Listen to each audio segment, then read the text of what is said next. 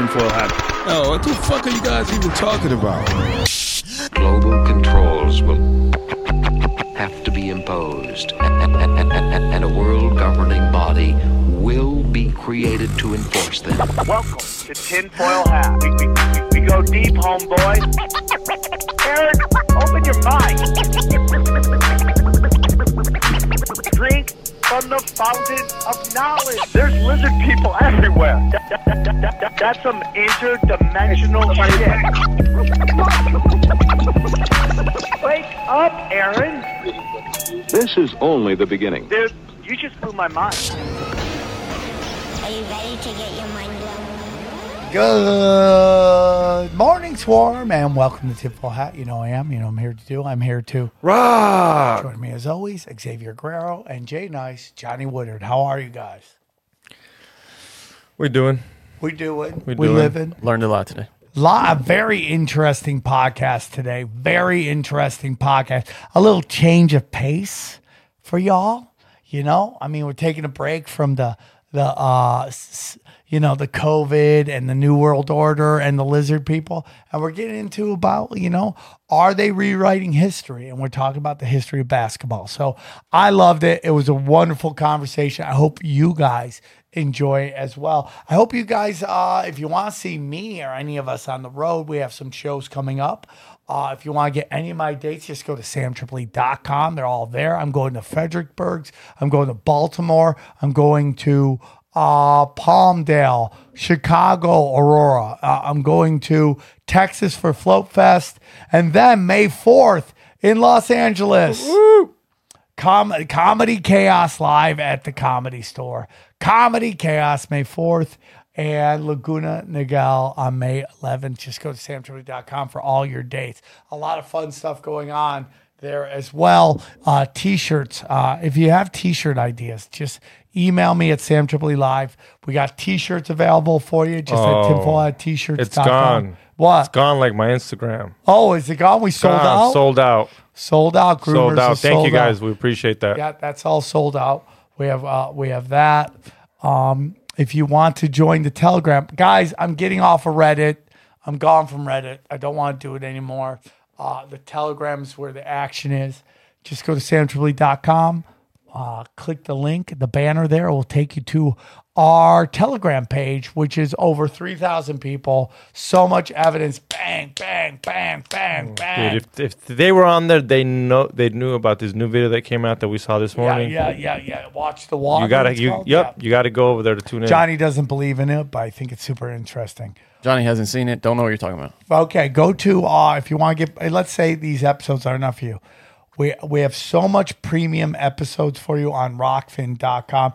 Tinfoil hats premium content is on rokfin.com. Go to rokfin.com, you know, slash tinfoil hat, uh, conspiracy social club, zero my spiritual podcast, which is getting huge in in Europe, Slovakia. loves it. Okay.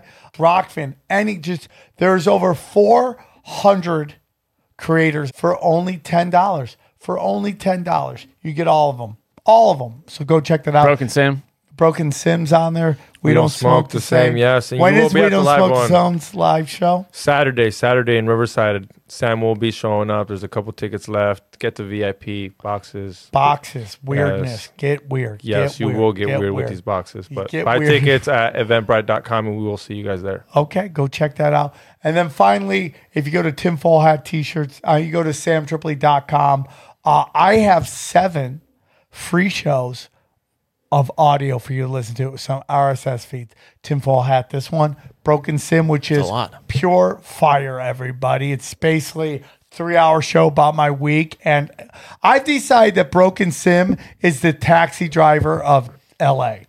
If you've seen the movie Taxi Driver and all that stuff, that's what Broken Sim is. I just go around LA mm. Mm-hmm. looking for danger. That's what I basically do. And I talk about it, and we had some great stuff. You and your pug? Yeah, me and my pug. Cash Daddies is my financial show. Uh, Punch Drunk Sports Show. Uh, un- you know the Unwanted is my panel show about conspiracies, and then you can go to the vault of two of my shows on Rokfin, Zero and Conspiracy Social Club. Both uh, I'm now starting to put out two episodes a week of that as well. So all you want to hear is available for you. Just go to samtripoli.com and 24 hour radio as well. Anything else, guys? No. All right, so today's episode is brought to you by our good friends at Athletic Greens. Dude, I take Athletic Greens because I'm worried about my health. I want to have better gut health, more energy, optimize my immune system. And I hate taking a thousand different pills and vitamins. Okay. I want something that tastes great and I want to enjoy it. All right. It's real simple, dude. Here's what, and I know you got a million different lifestyles out there. Okay. What you can eat, what you can't eat, all that stuff, whether it's keto, paleo, vegan, vegetarian, dairy free, gluten free. It's real simple. Okay. Tons of people are taking multivitamins all the time. And it's important that you just choose one high quality ingredients that's for your body, that's easy for it to absorb. All right. So, right now, it's time for you to claim your health and arm your immune system with convenient daily nutrition, okay? Especially heading into flu and cold season. It's just one scoop in a cup of water every day. That's it. Simple, easy peasy. Don't need to take a million different pills and a bunch of supplements, okay? Simple, easy for your health. And this is what Athletic Greens is going to do. If you if you get some Athletic Greens right now, they're going to give you one free year supplement of immune supporting vitamin D and five free travel packets with your first purchase. All you have to do is visit athleticgreens.com athleticgreens.com slash tinfoil. Again, visit athleticgreens.com slash tinfoil to take ownership over your health and pick up a, an ultimate daily nutritional insurance. Enjoy the show. We go deep, homeboy. Eric, open your mind. Drink all right, so let's get into it. I'm super excited about this episode because it's much different than stuff we've been doing lately. And I think maybe, you know, we got to mix it up once in a while. I think uh, doing all the serious stuff all the time, not that this isn't serious, but, you know, it's not the world we live in. Life or death, yeah. Life or death. Like, snake venom, stuff oh, like dude, that. They don't even know about that yet. They don't even know about that. So uh, I'm very excited to have our next guest on. Um, he has a book called uh, coming out, or it's out now, called Nays Myth. I'm very excited. There it is, Naismith. Okay, uh, and it's about basketball conspiracy, and I'm super excited to have uh, him on. Please welcome to the show author Brian Carroll. How are you, Brian? I'm doing good. Yourself? Brian, I'm great. As you know, uh, Johnny and I are giant basketball junkies. Uh, uh, you know, on this show, there are a lot of people who think, you know, that sports is what's it, uh, uh, bread and circus, right? Yeah, yeah. And that it's a, this giant smokescreen to kind of, uh, you know, hide what's really going on. And you know what? I don't care. You know, I, I, love it. I love basketball. I fell in love with basketball very early in my life. I, the person who got me into basketball was Patrick Ewing, and I've loved it ever since. And so basketball is very personal to me. So when I got an email talking about your book, I was like, let's do it. So I'm excited to talk to you about your theory on the origins of basketball. Before we begin, could you tell our listeners a little bit about yourself and – uh, any websites or social media you would like to promote? Yeah, so um, in my history, I'm technology. I'm not necessarily uh, heavy into sports and basketball and all that stuff, but um, about a year and a half ago, Scott Flansburg, also known as the Human Calculator, came into the uh, village of Herkimer where I live and connected with me and brought to light the, the fact that there was evidence that proved that basketball originated in Herkimer. Now this is a this is a let's call it a tale that has existed for 50 years, 70 years since the uh, Hall of Fame uh, was put into Springfield. There was a jockeying between Herkimer and, and, Springfield, maybe even Kansas, in regards to where the Hall of Fame should be. Um, but that the evidence about Herkimer being the origin of basketball was probably 90% complete meaning all of the facts and evidence weren't necessarily uh, fully fleshed out. And so we in uh, Herkimer, we, we had established an organization called the Herkimer Nine. And the Herkimer Nine is based on the actual origin of the basketball, uh, which I, if, if you give me time, I'll, I'll kind of go through that. And so what we did was created two organizations. One is a for-profit and one is a not-for-profit. Uh, the for-profit is uh, you can you can find it at herkimer9.com, and the not-for-profit is herkimer9.org, and that's Herkimer H E R K I M E R number nine dot com and dot org. We also have, as you can see on my uh, head here, um, the uh, Herkimer Originals, which is the first ABA basketball team to be uh, posted in this region and we actually came in. Um, we were in the uh, final four for the region, which was pretty doggone good considering that we were kind of toppled by the person, the team that was number three in the whole league, and the league consists of roughly 200 teams. So uh, we thought we did pretty good. A league of 200 teams. Damn. What, what, what, yeah, What was that? What was that? Uh, um, South Park movie basketball or what oh basketball it? yeah yeah, where, yeah, yeah, yeah. The, where the tournament was like 10,000 teams yeah, yeah, going at it yeah right and so to have two, to have to, to have 200 200 teams in a league is insanity um but I love the picture of the original Herkimer uh, nine, even though I think there looks like there's more than nine there, but uh, how many are there? One, two, three. Like I'm not even gonna do. Yeah, it looks like there's like twelve there. But maybe the coach or the manager or something. Okay, but I love that. Like, look at where basketball is now, and then look at the guys who started it. Like, it's so incredible how far it's it, it's come. Oh, yeah. So when he when when when the uh, human calculator approached you. I love that we're calling him that. That's awesome. Well, nickname. No, no, that, that's, that's like the, name. No, I mean that's the it's best wild. nickname. It's a great nickname. Uh, as, yeah, nicknames go, that's so awesome. many crazier name. Like that's a great name. That's a great thing to be known as. Become it is, yeah, yeah. Rather than like you know the human piece of shit or something like yeah, that. You're the sure. human calculator. Yeah, yeah, which we know a couple of those people, but um, right. so, too many of them. yeah. yeah. yeah. We need we need the human calculator. I love that. Oh, that's cool. I've I've seen that guy and stuff. Scott Flansburg, and we. Uh, why did he say he was so passionate about it? What what uh, what was the initial discussion? Because he, he he comes to your place to talk to you. Is it for this or is it for another reason? No, he his father lives here. He he grew up here, and he then went off very similar to I did. You know, he went off into the Air Force and then buzzed out and became the human calculator over time, which was actually uh, given that name was given him by uh, Regis Philbin on the uh, on the show he was on. The guy he goes, "Hey, you're like the human calculator," and that stuck, and so that's where he got his name. But he's he spent like me. I spent 35 years in technology. He spent 35 years dazzling people and creating what they call mathletes instead of athletes. You got mathletes and he set the world the Guinness Book of World Record uh, in in uh, numbers and calculations, and uh, you know he just dazzled the world and really I don't know presented to like millions of kids. Uh, over the 35 years on how to think of math as something that's interesting and fun.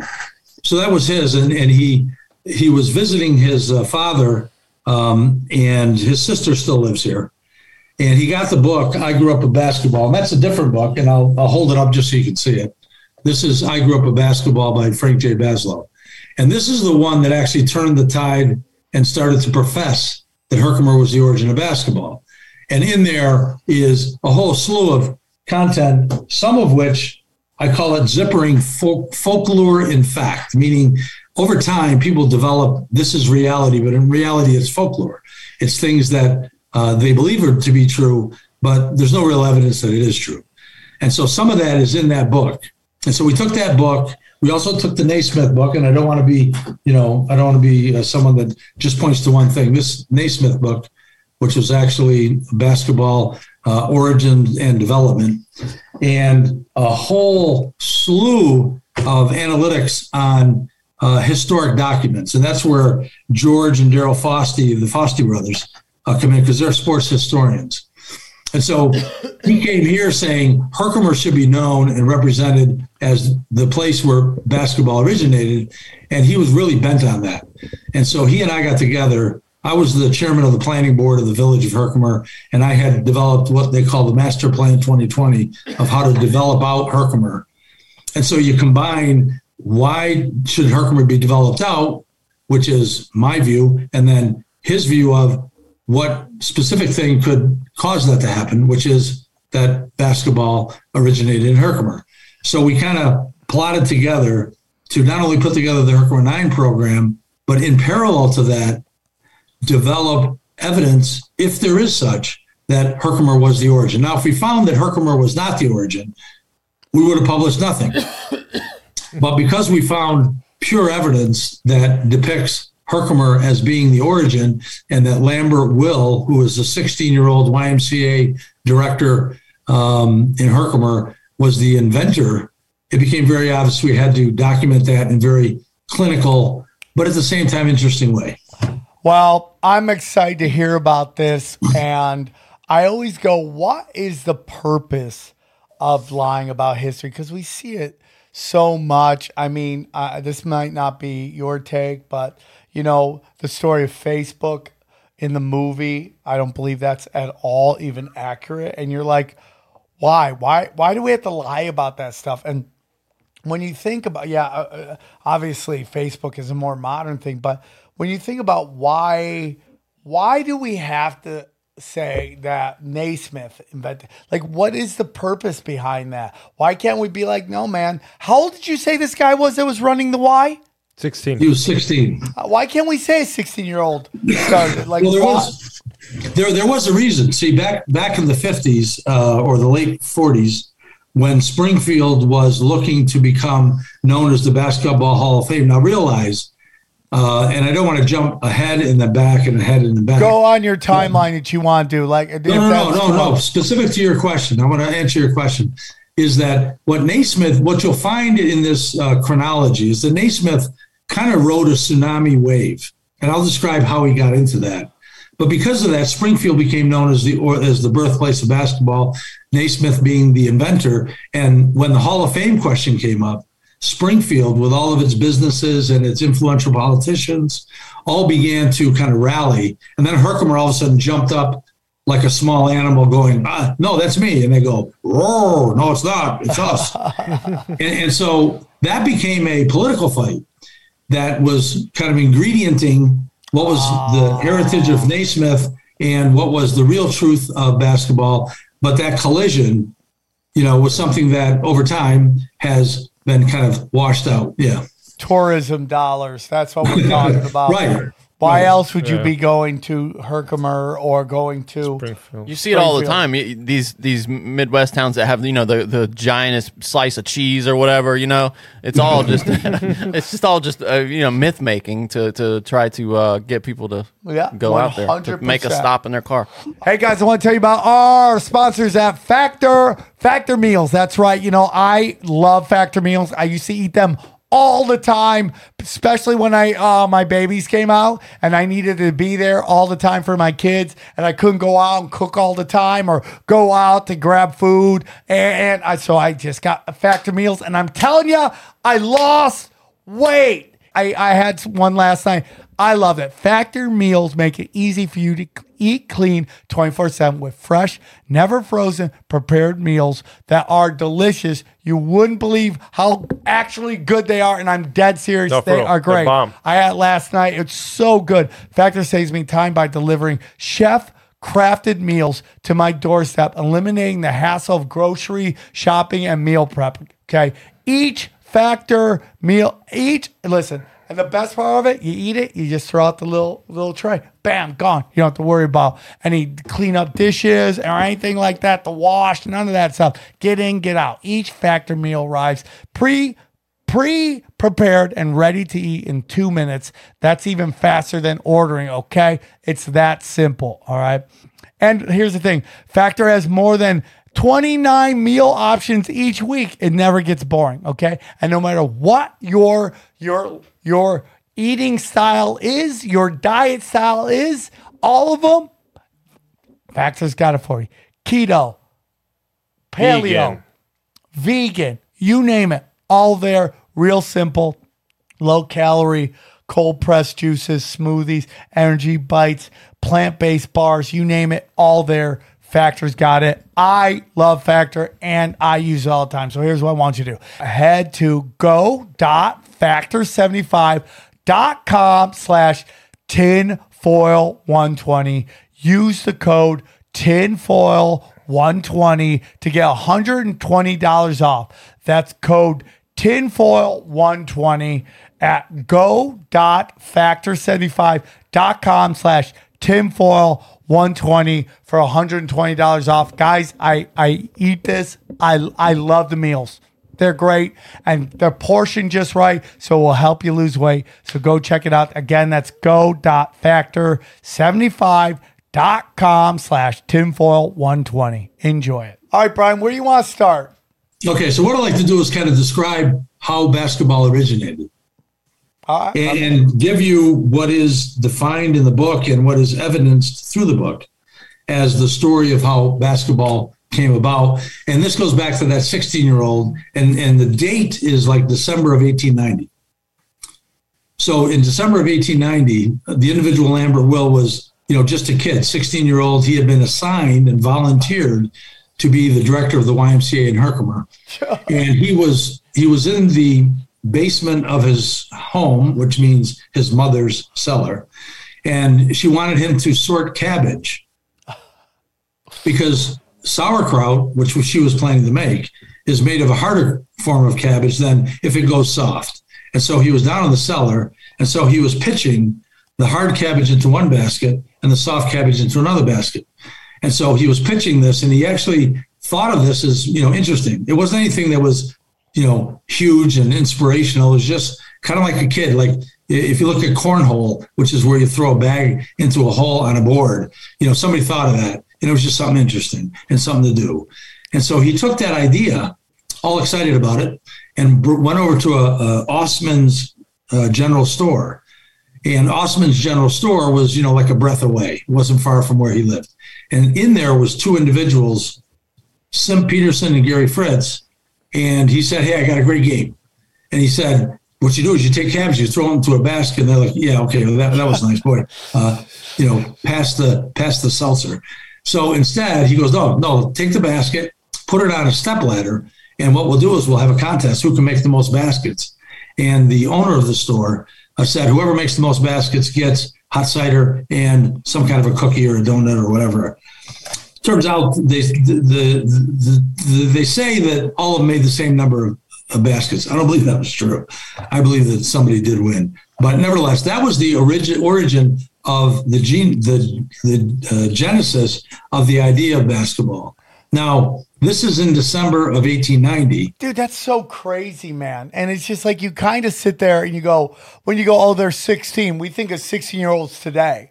Like 16 year olds in 1890s were about 40 year olds, right? they were money, yeah. hard living, yeah. like already oh, got smoking and drinking problems. What do you mean you're not married yet? You yeah, gotta, yeah. They already got a part time. you are not married? Are you gay? you're like, I'm 16. are like, I had five right. kids by the time I was 16. I want grandkids and I want them by the time yeah yeah. 20 is the way it is. Right. I got you. And I you know what I was just thinking? It's like, you know, so you're like, okay, they got a cabbage. They threw it in. I'm like, oh man, they should just get a ball. I'm like, did they have well, balls? That, that's the point. That's the point. So remember, he's the director of the YMCA. So after this little thing that they do, uh, he goes home and it keeps flopping around in his head because uh, Lambert Will was a tinkerer and his whole uh, life was that of a tinkerer of things.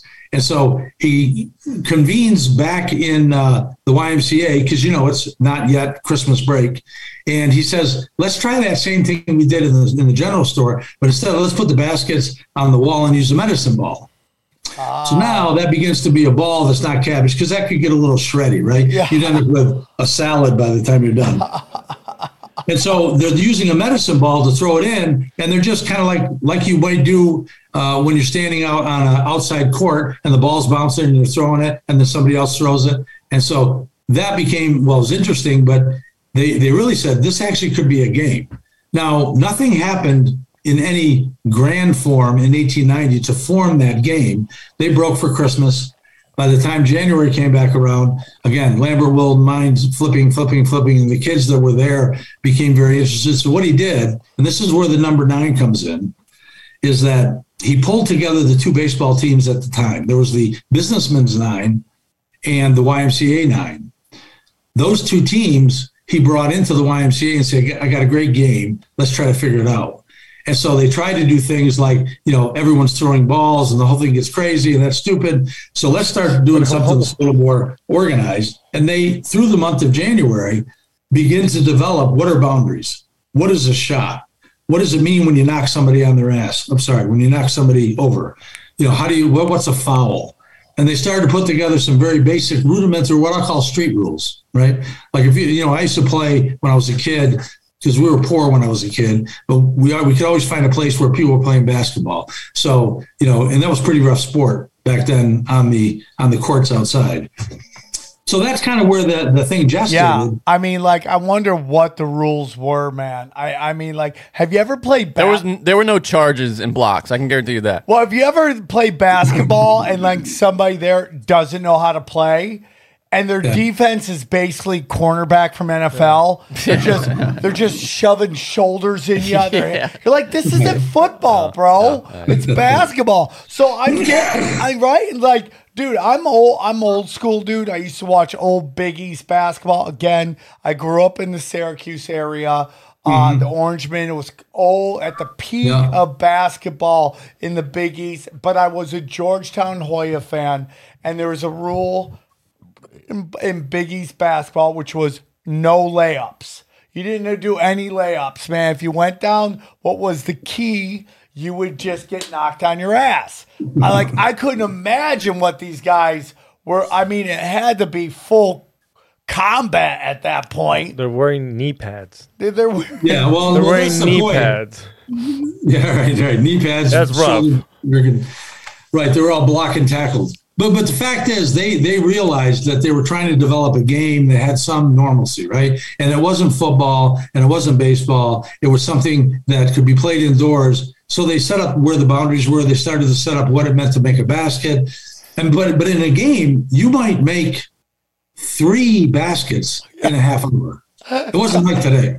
I mean, trying to throw a freaking medicine ball into a, a peach basket. I mean, the circumference ratio of the basket to the ball. Yeah. And it's big up on I mean, it was just boom. Sounds more like soccer. Is, right. Well, yeah. The thing is, when it got into the basket, somebody had to get on a step ladder yep. and get the basket out, the ball out, right? So, but but that's what started in January with the businessman nine and the YMCA nine. So what Lambert Will did is on February seventh, eighteen ninety one, he took the businessman nine and the YMCA nine, and they actually had a game for people to watch. And so they had developed enough rules so that it wasn't mayhem and chaos. and you know, you didn't need stretchers and med devices off to the right because you didn't have that many people pillaged and thrown off into the into the distance with broken bones. And it just so happened February 7th, 1891 was Lambert Will's mother's birthday.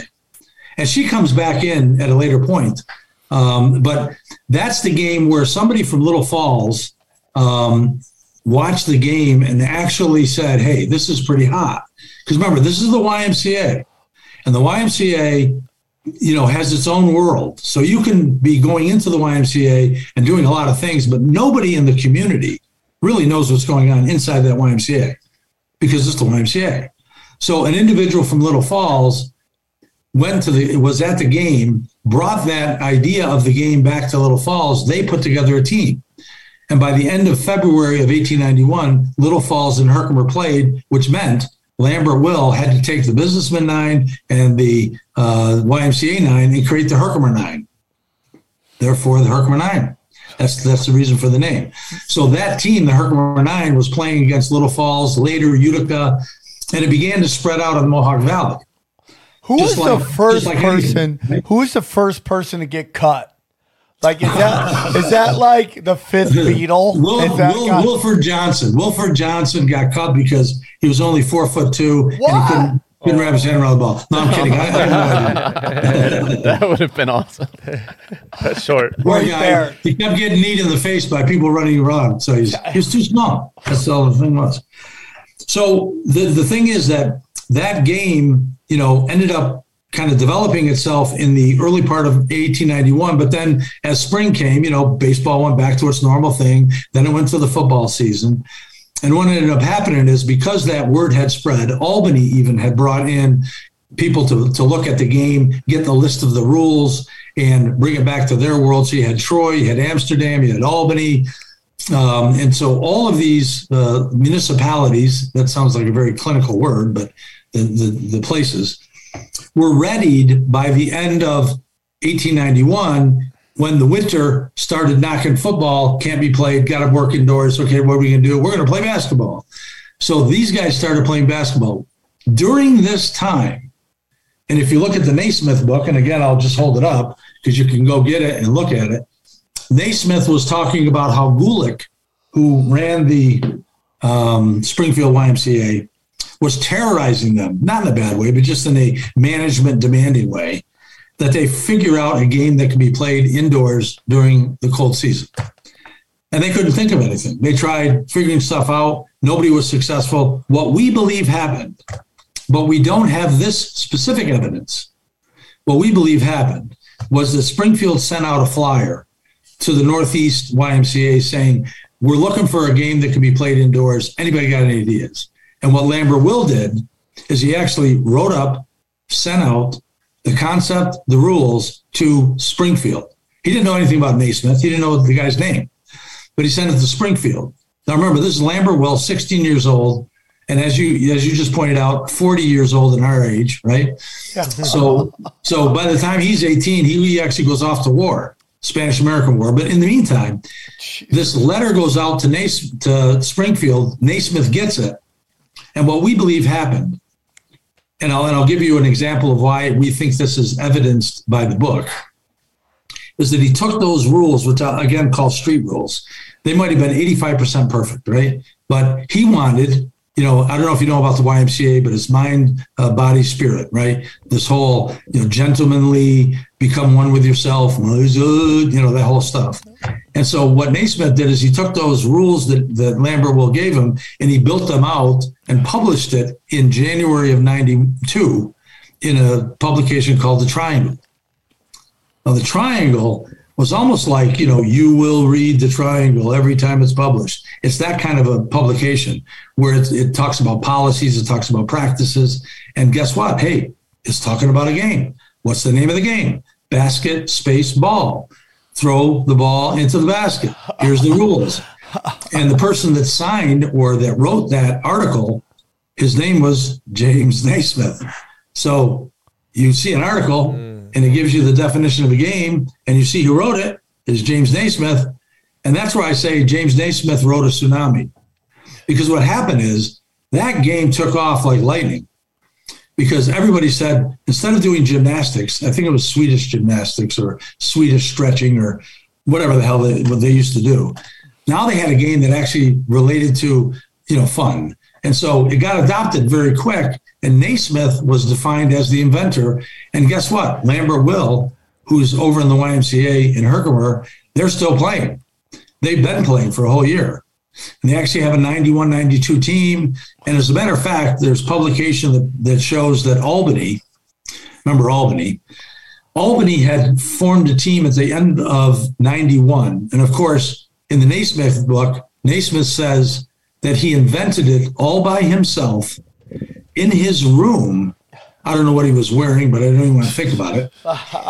and he had an inspirational period, uh, like a, it's almost like, you know, Moses. Kind a of download from the universe. yeah, yeah. Joseph Smith, he, you know. He, he saw into the future and thus the, thus the ball bounced, right?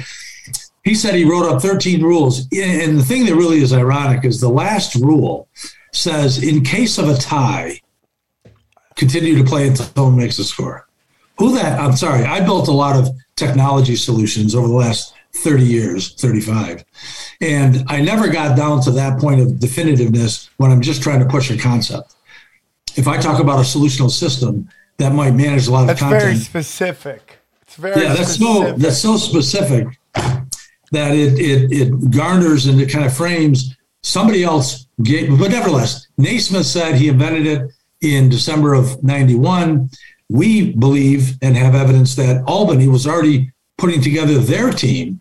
Remember, Little Falls was already in, Utica was already in, Herkimer was already in, Troy, Amsterdam, now Albany.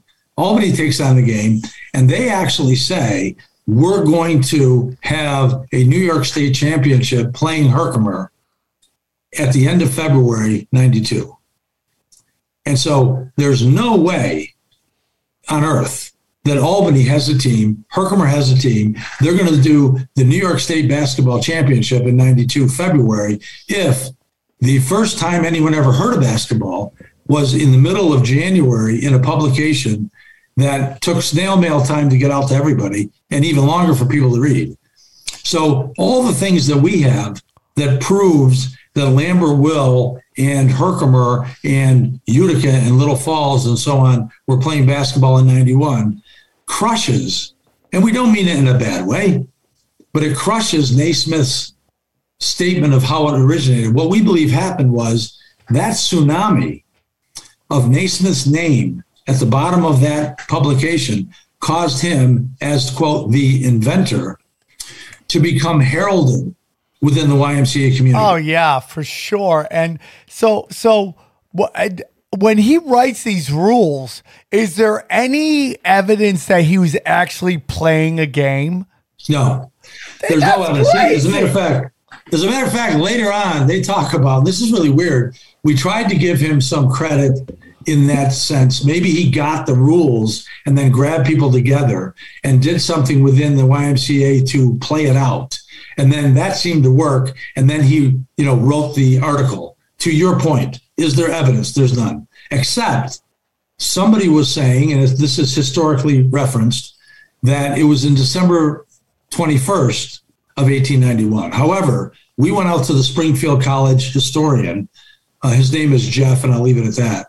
So Jeff sat down and we looked at the calendar for 1891, and school was out on the 18th, which means there was nobody there on the 21st. So whoever injected the 21st and collected that together as the, the, the day of the first game of basketball. Wasn't thinking straight, but even worse, I don't know if you've ever seen the rules of basketball as they are depicted in the Kansas display. Will you look that up? Mm-hmm. That's where the guy paid, um, I forget the guy's name, paid $4.3 million for what he called, what Ian, Ian Naismith, which he calls himself Ian, but I had a son called Ian and I spelled it the same way. So I'm going to use the term Ian. Ian Naismith uh, sold it for $4.3 million. But if you look at the rules, and we depict this in the book, if you look at the rules on the very bottom of the second page, Actually, that's that's, that's for high school basketball. Yeah, in, some league in Kansas. Go, yeah, go, go. What you gonna type in up? the Naismith N A I S M I T H. We're all in trouble. Here. Basketball this, rules. Yeah, Naismith basketball. Well, I can show you. Um, I can show you, but you won't be able to see it that clearly. It's in the Naismith book, actually. The second page of the rules has a date. Did you try an image search? Them? Oh, there right there. They're he right found there. them. He yeah. found them. No, no but, but, we're looking for a document as well, like the actual. Can you do an image search? Is what I'm yeah, go to images. Oh, that'd be. A, can you there actually search? Oh, there images? they are. There they are. Okay, so if you zoom in, if you zoom in, okay, zoom in right there. It's the second page on the bottom right. On how how much that, can uh, that's as much as it's going to go there. But you'll see. Okay, so right when you get it. a chance, when you get a chance to look at it really close, what you're going to see is it has DEC as as per December, and it has 1891. Now the problem with that is when you look real close, you're going to look and see that the the num the word that was underneath. Yeah, go to the right. Okay, so all there. Now look at deck. Now, if you notice, that looks like it's something written over top of a smudge. And if you look real close oh, at yeah. the DE, you'll see what looks like the top part of an F written in script. I agree. F-E-B. I think you're right. Hold on, say this again one more time. Look where it says December, right next to 1891. It's clearly written over the top of something Yes. else that looks Something's strangely like there. February. Oh yeah, yeah, yeah. But but even worse, even worse, and this is where it comes into you know the thresh, the when you do a lie, and I don't mean this in a, in, in a nefarious way. When you try to keep the tsunami alive, and you're riding it like a surfboard, you want to make sure that what you have is consistency so that you never contradict yourself because it's hard to remember all the aspects of the lie. And so if if you ever were to look at, I'm going to hold up this book and I'm going to tell you the page number. Page number 62. This is Naismith's book. This is not anyone else's book. But if you look in here, and I'm going to try to bring it in as close as possible, you'll see the Feb 1892 at the bottom. Yeah. Yeah. Okay. Yeah. Okay. So this page in the Naismith book has Feb 1892. Ah. so you see, what ended up happening was because um, because Frank J. Basloe wrote the the Basloe oh book. God, it's instead, right there. Yeah. So they what what we believe happened, and that by the way, the James Naismith, we believe is a forgery but it's in the most loving of ways. What we believe happened was possibly Ian Naismith. But you look at the S in James, the S has this little loop on top. That loop does not exist in the normal signatures of James Naismith, nor does the N in Naismith continue to the A. Naismith always went N and then started the A on the top. So the thing is, what we believe happened was that this thing that was uh, supposedly posted had Feb 1892 without any James Naismith, without any 6 28 31 and all that stuff. Someone asked the person who bought the $4.3 million uh, surprise pot and said, Did you notice that that deck looks like it's written over top of a Feb? And he goes, Yeah, yeah, that, that they were just trying to get the date right. Now, I don't know about most humans, but James Naismith, if he really did generate that thing and post it, he would have known whether it's February 1892 or December 1891 because he was living there at that time. He was alive and he was writing it. So there's no confusion on the origin of it being Feb 1892. But then it becomes very confusing. And this is why the Naismith story is almost like falling down a set of stairs except the stairs just don't stop. And you just keep rolling and rolling and rolling. Because here you got these rules that were handwritten. In the book of Naismith, he says he handwrote the rules and gave them to somebody, Mrs. Lyons, to type up.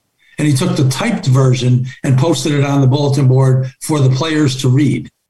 In that handwritten one, he says, This is what I posted so that the players might know how to play the game, or something to that effect well, was it the handwritten rule or was it the typed rules? But even weirder, if it was February of 1892, why didn't they just use the rules that were in the Triangle publication that came out in January of 1892?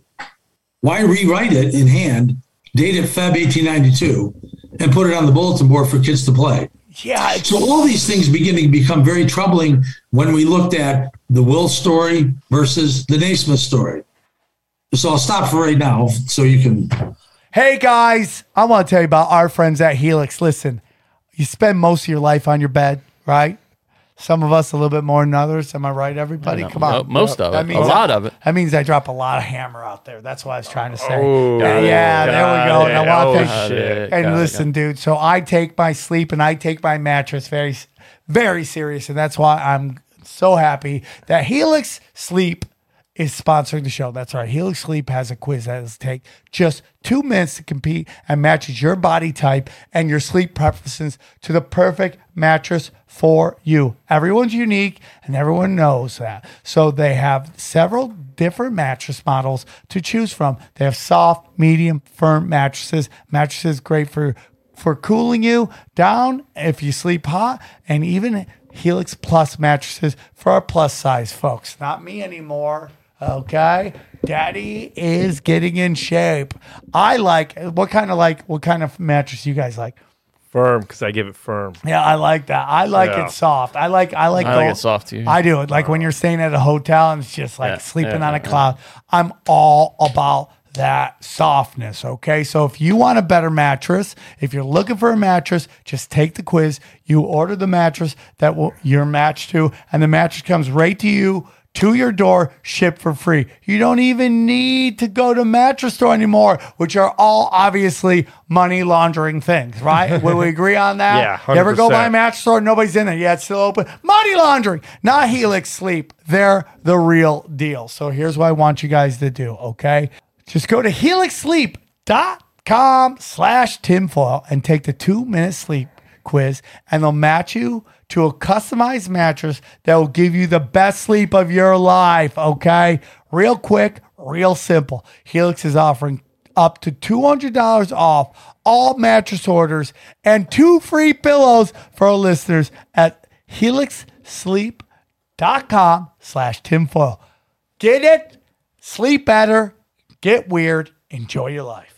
Yeah, it's super interesting because it just conveniently is December 1891, right? Can I, can I ask, how is there an image of it saying February and and this image? What, when, when well, were these? It, it, the, the reason is that what I we believe happened, and this is where the Hall of Fame had the original rules um, as they were supposedly posted in 51 or whatever date they, they uh, put their world together and those rules were owned by the Naismith family.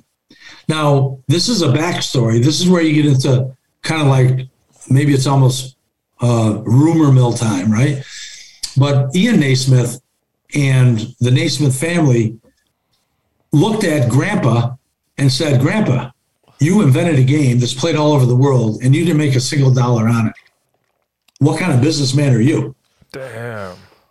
And so what ended up happening is Naismith put together this uh, website. I can't remember the name of that, but uh, Ian Naismith put together a website.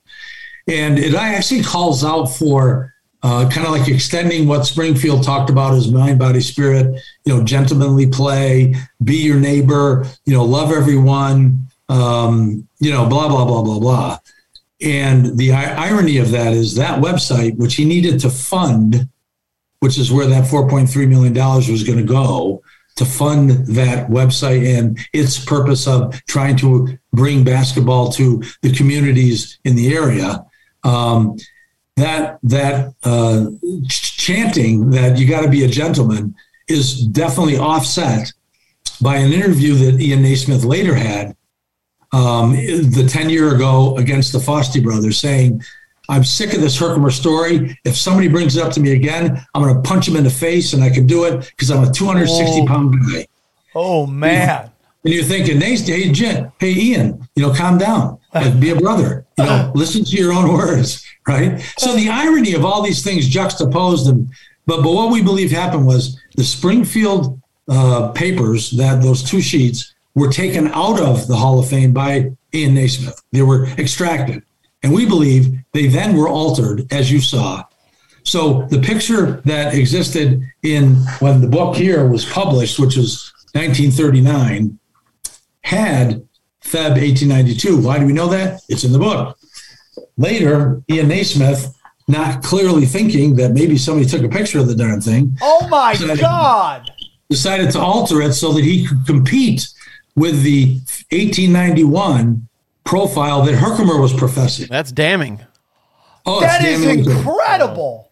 Yeah, no, this is. I mean, it, has so many backstories and side stories, and but but it all kind of bump, bumps into. I kind of feel, you know, and, and, if you ever get the, if you ever get and read this book, remember, we'll go back to this one, Naismith, right? In the in the end of the book, what what we put out is more George Fosty's writing, is there actually is a whole community of communities that actually took on basketball in the early 1891, 1892, 1893. They were like the, the seed and the, and the miracle grow, right? In this region. And that include Holyoke, that include places in, in uh, New Jersey, in Pennsylvania, uh, out in Cornell. And so what we want to be able to do is to take this origins of basketball and actually uh, we call it basketball road, which is where you go to the places where basketball birthed where it became, you know, something that was played. We know it was originated in Herkimer, but it really had a lot of support all along the Mohawk Valley, going down the Hudson into New York, into Pennsylvania, New Jersey. And so we want to try to identify all the communities. And that's where those, you know, George and Darril being the historians really kind of get off on thinking, wow, we can get down to those communities. Is there anything still there that was around when basketball was being played? If so, can we profess it? Can we announce it? Can we make it visible? But that's what they're really looking to do. So Naismith, we kind of feel sorry for. He kind of got thrown in. There's an article that came out in January of 1893, and this is a very important article that's analyzed in the book. If you think of 1892, the publication of the Triangle, the tsunami of wow, this is a hot game that went on with Naismith being the trailer I am the originator. What ends up happening is Gulick. Now remember, Gulick is the director of the Springfield YMCA. He's not a legal uh, pundit, but what he puts out in an article in 1893, January, and it's in the book, is that it defines what an inventor is. It defines the criteria of an inventor. And what it does is he says Naismith is the inventor, but he's too humble to, to, to admit it. So let me tell you why he's the inventor. And he goes through this story talking about how ideation or the idea isn't anything until it's turned into, you know, when the game becomes a product, that's the invention. Not all this other stuff that happens before. Oh my God, dude. That's so crazy Oh, it's nuts. I think that's one of the things Scott found that he kind of freaked out because Scott was digging. Scott Flansburg, remember back human calculator? Human calculator. So we, yeah, we had a lot of people, including myself, going off in every direction looking for historic documentation. By the way, there was a weird thing that happened where contents, um, there's a thing called the Herkimer YMCA Review. And the Herkimer YMCA Review uh, is a publication that started in 1890 here and was 1891, 92, blah, blah, blah. And we found that all of these documents, whether they're articles or whatever, just kind of vanished during that period, as if somebody came in and did a special ops retrieval, right? And went to shredder land and went, brr, brr, brr, and and so I'm not saying that that did happen, but the Springfield team, which is uh, Hickok, uh, H I C K O X, Hickox, um, was the guy who was actually running the evaluation of where the Hall of Fame should be. He said in, an article that was uh, quoting him that he and another person were going to go to Herkimer and Utica and look for the information and evidence about Herkimer being the origin, but the Hall of Fame is still going to be in Springfield, which is kind of weird because now we look and we're trying to find stuff. And where we found a very critical article is out of Syracuse. The Syracuse Herald, the Sunday Herald, in 1898 has an article with a picture of the team at that time. It was a different picture than the one you've seen because it's the picture at that time. And it speaks of Herkimer as a place where basketball has been played for seven years. Do the math, it's 81. But then he gets, or 91. Then he gets into you know, Herkimer first originated their team in 1891. They have 35 games. In 1891, this is the team, and the captain was this. And it gets into such detail. And the problem is that people will look at that article and say, that was planted in 1898. And then you really got to, you know, just like the 16 year old is now a 40 year old, there was then a 40 year old, you got to think in 1898, you can write an article about what's going on in the local region. And you actually have the people in the local region Read reading what you're writing. Yeah, yeah. So yeah. if you're if you got some guy's name in there and it's got a lot of names and you've got dates and you've got specific things, you look like a monkey fool if what you wrote has no relevance to reality. Yeah, what you're talking about is like there was a time when there was accountability. Right. And at the same time, it was local news for local people. Yeah. It wasn't local news setting the stage for later on, 100 years later, somebody will find it. And because of that, the origin of basketball, which probably will be controversial, can be decided. It's uh, but I've heard someone, I've, I will not give the person's name because it, it's, not a, it's not a compliment. But one individual, when I showed them this article, they said, that's fake news. I said, what the hell are you talking about? Fake news. There was no fake news back then. I mean, there might have been, but it wasn't like this. I mean, it was on page nine. It wasn't like selling magazines that you put up, you know, like the Inquirer, bing, bing, you know, uh, duck hatches out of the back of a, of a, of a Wolverine or something, you know. So all, all these things that we pulled together and gathered have so much evidentiary material that proves that Herkimer was the origin, Lambert Will was the originator, uh, Lam- Herkimer being the birthplace, but the community of Mohawk Valley really was the gestator of the game in its in, in its adoption. Well, you know, it's like there's what I find super interesting. Eh, uh, uh, the whole thing is like mind blowing to me uh, because there's really no need for it, and it just it's super sad that somebody has to lie for clout and the region has to lie for tax do- uh, for you know tourist dollars and stuff. But the notion, right, of making rules for a game you've never played. It's right. like the concept of like we're just gonna make rules. Like in combat, right? Hand to hand combat. why why is there no eye gouging or knee to the groin or punch to the groin? Well, because it's been done enough to know that that's kind of cheating and could do a type of permanent damage that yeah. would hurt the the fighter for a lot longer than just the time in the ring or the octagon. So that's how you know. The notion that you can make rules for something that's never been played before is so absolutely hilarious. It happened. It happened not uh, in the government rules for thee, not for me. Yeah, yeah, making yeah. rules. Yeah, but but but but that's not even. Nope, nope, you, nope, nope. You're nope. totally off on that one. I was just saying. Thank you, though, They make rules sometimes that they don't follow. Naismith, by, by the way, Naismith said he did it in two hours. Huh? Naismith said he. Naismith said he did two it in hours. two hours. Amazing. He made those rules in two hours. He that wrote them up because so he had to quickly. Yeah. Hilarious. You know what this makes me think about though? At least this period had some document extant documentation that they've been able to find. Think about all the history that's been descend you know, it's descended to us now that is similarly fishy in origin that they don't have documentation for that, we've just, just taken as gospel. Yeah, right. well, that's what that it begs those questions. I mean, me, uh, Johnny, of, how many religions are just based on somebody saying, "Oh yeah, uh, this was told to me or, by somebody"? And you don't think this happened in other sports? But you don't think this happened in other sports? You don't think the origins of soccer is said it happened in Spain? Someone says it happened. Well, I mean, if you take a look at baseball, a lot of people don't. I think baseball was uh, was around. Well, that was the first one. Yeah, we actually bring that up in the book is that you know it wasn't Doubleday because he was actually in uh, military training school at the time, so he couldn't have originated. So that that became uh, unfolded, and there's actually a caveat at the Basketball Hall of Fame or Baseball Hall of Fame in Cooperstown. By the way, Cooperstown was only 28 miles from us on Route 28, and of course Scott enjoys that because he's a numbers guy.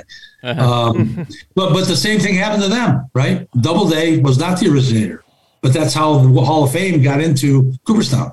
So, so, and and and a big reason that they obviously don't want the story an alternative beginning is because again these rules of basketball are so valuable if they're actually the the the rules that created basketball. So it's like we go back to the guy who just paid what a million dollars for Tom Brady's last football. Four million. Oh, right? Oh, yeah, yeah, yeah, yeah, yes. Four million dollars. That that ball is worth nothing right now. That ball is worth nothing right now because it's not going to be his last pass. And then you get into all the reasons everything was going to go on with that you know, the the, the whole um, Flo- Brian Flores thing. Why he really got fired is because Tom Brady had made a backdoor deal to go in and be- become part owner of the Dolphins and then bring in Sean Payton. So they had to get rid of Flores. Now this all comes out. And it's way more than that. But going back to this story is like there's so much like even MMA, right? They talk about how the UFC was the invention of MMA.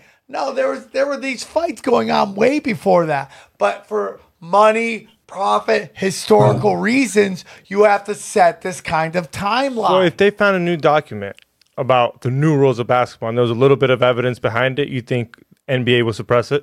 What do you mean, Xavier? There's like, a book out on it with no, a ton I, of no, lot of evidence. I, I, I know, it. I know that there is, but you're saying in any sport they would suppress it. Like it, it, they would have to change the rules. What I'm trying to say, if there was these rules where you didn't have to double dribble, it would be like no, no, no. They wouldn't change the rules of the actual game. It would just change because no, the rules. Oh yeah, we would just like suddenly if there are no baskets, like oh sorry guys. Well, that's what I'm saying. Then why not? Brian, let them, sorry about this. This is my intern. We've then, let then why not? Today, then why so. not let it out? Because of just tradition. Well, because it, it, just like Kansas, right? The Jayhawks, a lot of their history is based on the fact that, uh, you know, Naismith started the right. basketball. Like it's all about it's money. money. It's money. It's all money. Right. So do you know who the only losing coach with a losing record in Kansas Jayhawk history is? Naismith. Naismith. Naismith is the only He's guy. The most losingest. He's the most lo- losingest coach. Right? I mean, like. Oh, so you. So everything. Now, by, the way, by the way, the rules continue to change as you develop. Just like just like they did in January and February. By the way, just so you're aware, the uh, basket. Remember, we, we let's go back to '91 in the basket, right? They realized that the basket and getting on a step ladder and getting the ball out really sucked, so they cut the bottom out of it. And when they cut the bottom out of it, it reduced the structural integrity. And so a couple medicine balls hitting it the wrong way, and poof, you don't have a basket.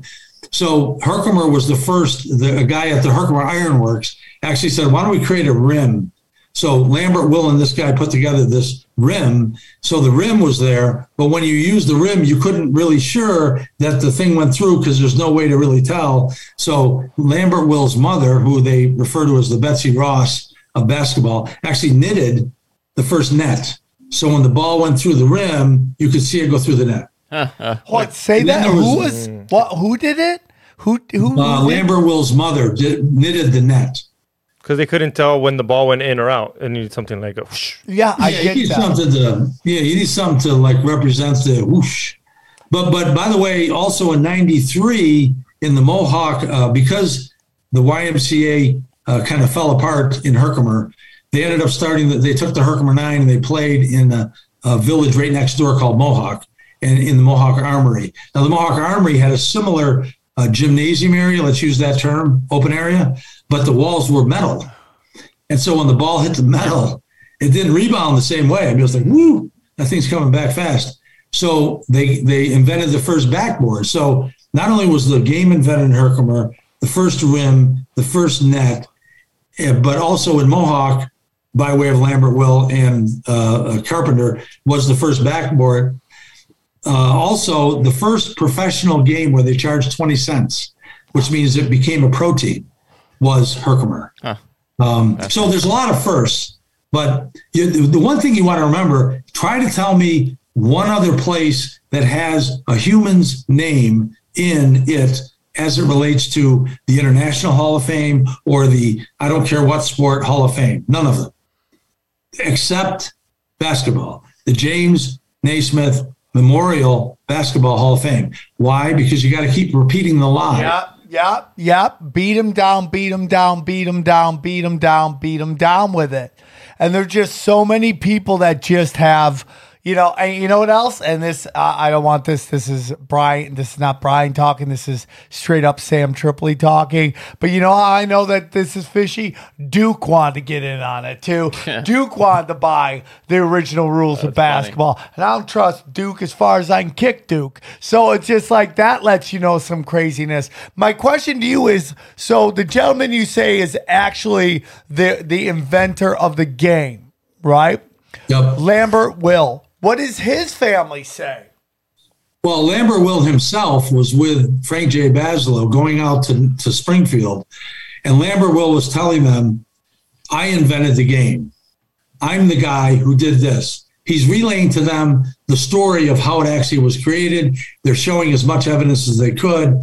I think where they screwed up is they said uh, Naismith came to Springfield in August of 91 or the fall of 91 when they said those words, the Hall of Fame or the Springfield people said, wrong, you're a year off. Everything you're talking about is a year off. They used that one accident because Naismith actually entered Springfield YMCA in April, August of 90. And so that one statement, however it was framed within the way that they were trying to prove their point, but Lambert Will was right there they got nailed as saying, You're two years off. You actually started playing basketball in 93. You don't even know it. You don't even remember. And the guy's going, Well, I, I think I do. but it didn't matter. So his whole family had actually tried to continue this, uh, let's say, this movement. But, you know, the Lambert Will family really weren't a bunch of argumentative, aggressive, A type personality people to go after something to prove a point just to prove the point. So they kind of went domicile and kind of faded out, except um, Phil, Philip Baruth, who's a senator in Vermont, is one of the Lambert Will uh, great grandsons.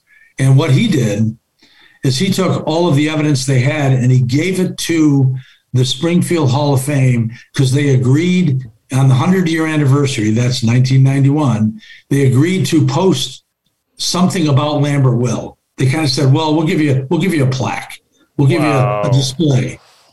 So they literally wow. gave him a display, and on it they hand wrote with the picture of the team that you've you might have seen. Well, you saw that one in the book, right on the on the cover.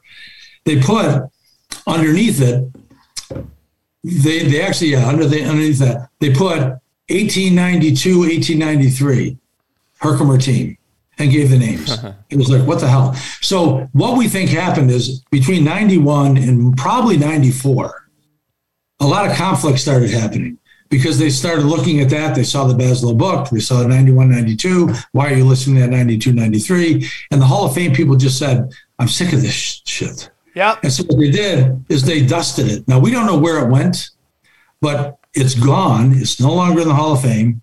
Hasn't been for what's that, 30 years? And the Lambert Will family, and this is the senator in Vermont officially asking, please give me back my stuff. The Hall of Fame has refused to return it. Dude, wow. I, I would never, never.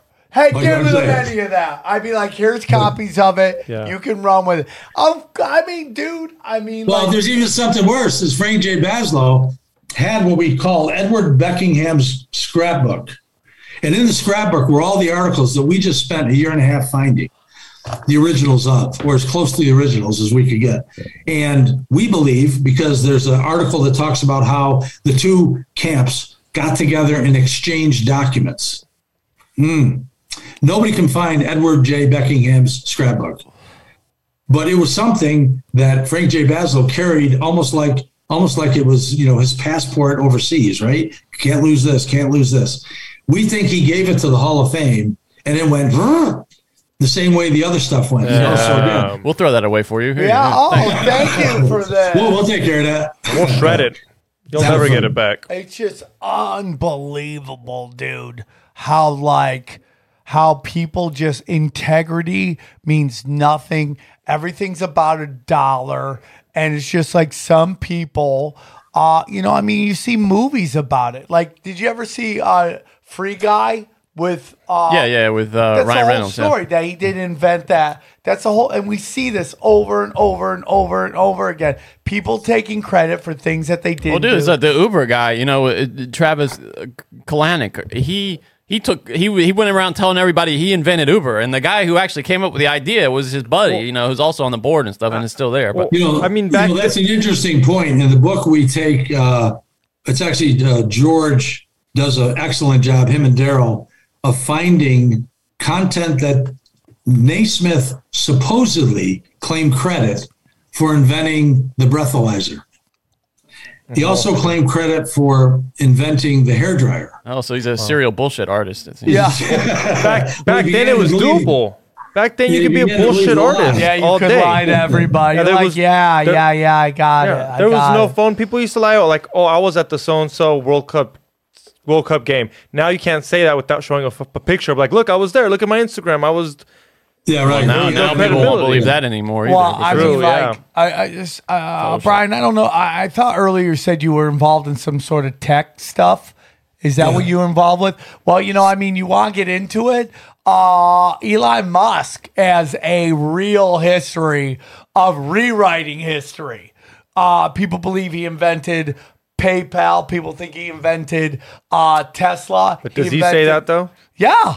I mean, dude, he basically went in and had them rewrite both of those. He did not invent those. There are actual, you can find out who the actual inventors were. And, and you know, like it's so interesting that he's getting a, you know, uh, that he's made a lot of his fortune off of Bitcoin. If you kind of think about it, PayPal is the first digital currency in a weird, I mean, right. outside of, uh, of, of uh, credit cards, right? But like PayPal's where you're paying each other in digital money. you Why do you think Zelle and them are trying to outdo them now? well, yeah, I, I, I do think that PayPal's in trouble with that. are in trouble. Cost, I, I, but I think that's Zelle's game is that they're going to make it so cheap, and once everyone moves off of PayPal and moves to Zelle, yep. then they're going to start charging you all this stuff. Well, that's the reason right. Zell is great. You don't even have to move to it. There's no, it's nothing to do. You yeah. know what I mean? It's just, right, it, right. Just... But but it's the it's the old Walmart uh, uh, way of operating, which is do low prices, run out of business all your competition. And then once you're the only one there, you start slowly raising your prices again. And they got the money to do it. They got the money. They got they got the money to do it. But it's so interesting because like the, like so much of the laurel of of Kansas of uh, of Springfield is completely based off this and mm-hmm. just lie after lie after lie after lie and we just see the story of like of like the creators being basically blackballed, sadly involving some people being kind of like literally being scrubbed from history to keep the lie going. I mean, like we could get into like where did Facebook come from? All that stuff. Like where where did these things come from? oh yeah, they were actually invented by somebody well, else. Well, you see them invented by these contemplative, like you were saying, type B personalities, and then there's these profiteering type A types that swoop yeah. in and start taking credit. It, it's, I mean, it's a, it, it's just as old as history. That story, uh, you know, happens over and over again. One hundred. This is why this is so believable, even without the mountains of evidence he's presented. Is just that you see it over and over, and it's just super sad because, you know, there's certain ways you could write this so that everybody involved gets credit. Because if you well, that, that's how. By, by the way, that's how the book ends. The book ends talking about how certain individuals should be accredited for what they really contributed. We and in the book it talks about Naismith and Gulick as being you know critical to the growth of the of the industry of basketball, but not the inventor. And, and, then we talk about other individuals that should be brought into the Hall of Fame because of their contribution. But it really also gets into, and I talked about before, the basketball road, which is there are municipalities that didn't even know that they helped start the real growth of basketball. And so it really kind of gets into kind of like that can't we all get along at the end? Um, but in the right perspective, right? Take your real seat, not the one you kick the other guy out of, right? Yeah. It's super interesting. Brian, great episode. Can I ask one real technical question? Uh, just a technical, a, a brief technical question. What were medicine balls used for back then? You know, I haven't got the foggiest freaking idea. Okay, isn't it? I've, I've always just wondered, like, what are people doing with medicine balls back? But, but they, well, a lot of times the medicine ball was used for hand-eye coordination and throwing. Okay. So what you would do is you'd have people lined up and you'd be throwing the ball, and if you think of a pitch out, right? Yeah. It's something that has right, left hand, and they got to go at the same time, and your thumb's got to push through, okay. and then you got to catch. So medicine balls were probably used for that type of thing. Plus, you know, they're a little heavier. Yeah. Not you know, and which of course was worse for the poor basket. That, that's what not, was getting his ass kicked. Um, um okay. So, nevertheless, interesting. And by the way, the Herkimer Nine program is focused solely on taking the evidence which we now have in the book and then trying to figure out. And we have a lot of plans for how Herkimer can actually support those that want to investigate. There will be um, a museum. And if you think of the chronology, we have a thing we call the chronology of the history of basketball, and it has three tracks. One track is Frank J. Basloe, the guy that wrote that book you just showed. The middle track is is Lambert Will and the origin of basketball and the invention and the development and the birthing out of it. And the third one is Naismith and how he was doing nothing until all of a sudden he received something. And then all of a sudden he went, woo, and so those three tracks, if you think of it from a historic perspective, what we're going to be doing is this um, the court. We actually have a courthouse in Herkimer that's at what we call the historic Four Corners, and these are 1800s buildings that are still in pristine condition. We're going to take over the courthouse and actually put, and it kind of makes sense, courthouse basketball court. Uh-huh, yeah. um, put together a um, physical and a digitally connectable meaning you can walk in with a cell phone with the Harcourt 9 app, and you can actually be told, narrated, the experience of the game and its origin and development without having to read a lot of stuff. Well, but you could read stuff. And so this whole thing of trying to develop this out is really what we're looking to do. We also have a, a, a building called the LW Bills School, which is on the area where the first high school basketball game was ever played. And on in that building, which is no longer used as a school, we're going to turn into the high school basketball hall of fame. So the kids can actually be recognized during their youth. So if somebody comes and they're 35 and they say, I remember I was at that school, they go over there, hey, there's my picture. And it, and it allows people to kind of centralize their mind on basketball as it is played across the, the world instead of just going to the Hall of Fame and seeing the elite of the elite. And so there's a lot of things that we're looking to do to try to raise up what and, and you've got the ABA, right? Which again, Herkimer Originals, ABA. Um, we're looking to work with Joe Newman and bring the ABA into Herkimer as far as you know as it relates to because you know there's no headquarters of the ABA uh, really, and so we believe that the ABA could be headquartered in Herkimer because then we can bring ABA information and those that play under the NBA level, bring them up in a historic way so that those that actually played well, but maybe they weren't in the NBA, maybe they weren't in the Hall of Fame, they can be in the quote museum that will develop that really respects basketball from its true origin to its gameplay today. I respect that. I totally respect. I don't. You know, it's so interesting, and you know, it's a different sport, but it's like pride compared to the UFC. Like everything in the UFC Hall of Fame is about fighting the UFC, but there are so many great fighters right. in in, in uh, Pride, and they don't get the respect they deserve. And like you kind of talk about, there's a lot of people in the ABA that didn't get the love and respect that they deserve eh, from the NBA Hall of Fame, which is the right. Pro Basketball Hall of Fame, but you really don't see that. So I think that's very important. And you know what's so interesting is you kind of get into uh, soccer. Like soccer's super interesting. Like, right. like here we go again. In 1863, they'll tell you England invented soccer, but there's evidence that goes all the way back to, to China in the second uh, century. Right, right, and the Mayans and everything yeah. else. Uh, uh, yeah, they should have. They should probably fine print that says using a ball, not human heads. yeah, yeah that's exactly. right, with or without hair, it really yeah. didn't matter. Yeah, Though I yeah. think with hair, it's harder to kick. Yeah, yeah, yeah, yeah. What would you have to say before we let Brian call? No, I was just gonna say, is there anybody that claims to have created basketball other than them two? Is there anybody else that you hear there well, fucking be like, hey, it's me, I'm here too? Yeah, yeah. There is, there is one that's Holyoke, and we mentioned it in the book, right? Holyoke was actually on what we call the train line from the Mohawk Valley, right? So you go through Albany and you go out into Massachusetts, and one of the first places you hit will be Holyoke. And there is controversy as to whether Naismith actually attended a game being played in Holyoke in the end of 91 and brought that into Springfield. Because there's somebody that on their, I won't say on their deathbed, but I'm saying during their last breath, year of breath, right? Whatever it was, they said that they brought Naismith in and had them watch a game before Naismith supposedly invented the game. We think if that did happen, it happened because just like Albany knew how to play, so could Holyoke. And therefore, at the end of 91, when again, people were playing, that was the 91 92 season. Um, but of course, you only knew it if you really looked in the Mohawk Valley in the area. But Holyoke may have been uh, may have started playing. And that's why we believe they're part of the basketball road because Holyoke definitely adopted it early. And so they're the only other ones that say we invented it. Damn, it's so crazy in basketball. What do you what are your thoughts on modern day basketball? Are you a fan of the new style? Are you a fan of what's going on? I mean, it's tr- truly amazing. If you kind of think how much money basketball players are making now, and they could, and, and then we'll let you go, Brian.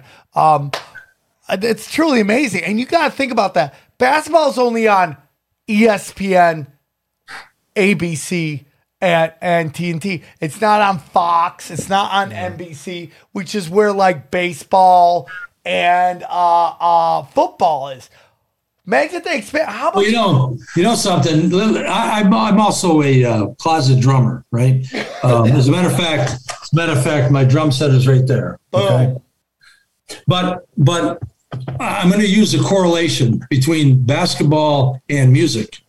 If you take somebody that plays music for the love of music, and all of a sudden they become a hit, their love of music becomes commercialized, and they lose their love of music and now they become servants of the commercial music. And I see it happen a lot because uh, I, I, can feel and sense when somebody transitions from I'm an artist and this is what I feel to I'm a player and this is what I have to perform.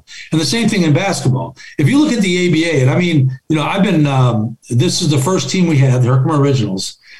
But you watch these guys play, and these guys could be as old as 50 and as young as 26. Yeah but they're playing with their hearts and, and they really they're playing because they love it. They might get a hundred bucks for playing the game, but they're playing for the love of the game. Once you get into the what you were just talking about, which is the NBA level, some of them maintain their pure the nature of them, but some people get wrapped up in you know the prestige, the dollar. You know they do the jump shots, they do the slam dunks in a way that says, "I hope you caught that one." You know, and that's in their mind instead of doing it as an art with science, which is what basketball is.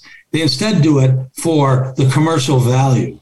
And, and I think your point is well taken that it becomes almost plastic at the NBA level for some. But at the ABA level, it remains true basketball for the love of the sport.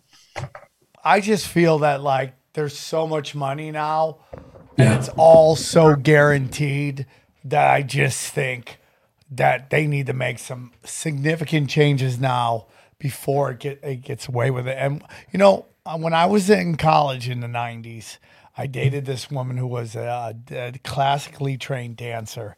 And she told me very early, she goes, when you start getting paid to do what you love, it no longer becomes your love. It becomes a job and it yeah. changes. And now you won't do it for a certain amount of money. You won't do this, you do, don't do that. Now I still go almost anywhere to do stand up. I was about to say sometimes we've been on the road and someone be like, "You want to do five minutes?" You're like, "Look at me, like you want it." I'm like, "I'm tired. Like I'm gonna go." Yeah, I'll and I'm like, you it. just got you just did 40 and kind of yeah. complained about it, but I'll, uh, then you went, you got a new crowd, dude. You're like, this is a new crowd. I forget I was gonna do New Orleans, and uh, so they they I, because of the weather, I, they couldn't get me to New Orleans, and we'd only sold about 40 tickets. And people like, you're not going because I'm like, dude, you don't know me. I'll go. I'll go perform for two people. I don't hey, care. I, Deal's done, dog. I'll be one of those persons. I look. key told him, I was like, you went because there was no ticket sales, honey. He looked at me. He's like, you should know me by now. I'm yeah, showing up, yeah, and I'm showing up to drop the hammer yeah, of the gods on these guys. I'll go in there, 20 people. I just get paid for my flight, and I get to enjoy New Orleans. Uh, Brian, man, great great conversation i thoroughly enjoyed it i'm really into this whole thing and i'm glad you could you took some time and i hope that our listeners enjoyed this episode because it's a nice little change of pace for us and uh, again tell them where they could find you yeah so uh, you can find us at herkimer9.com or herkimer9.org but also you can pick up the book at amazon it's also it's in hardcover softcover and kindle um, but really, check out the book, discuss it with friends, get others to buy the book.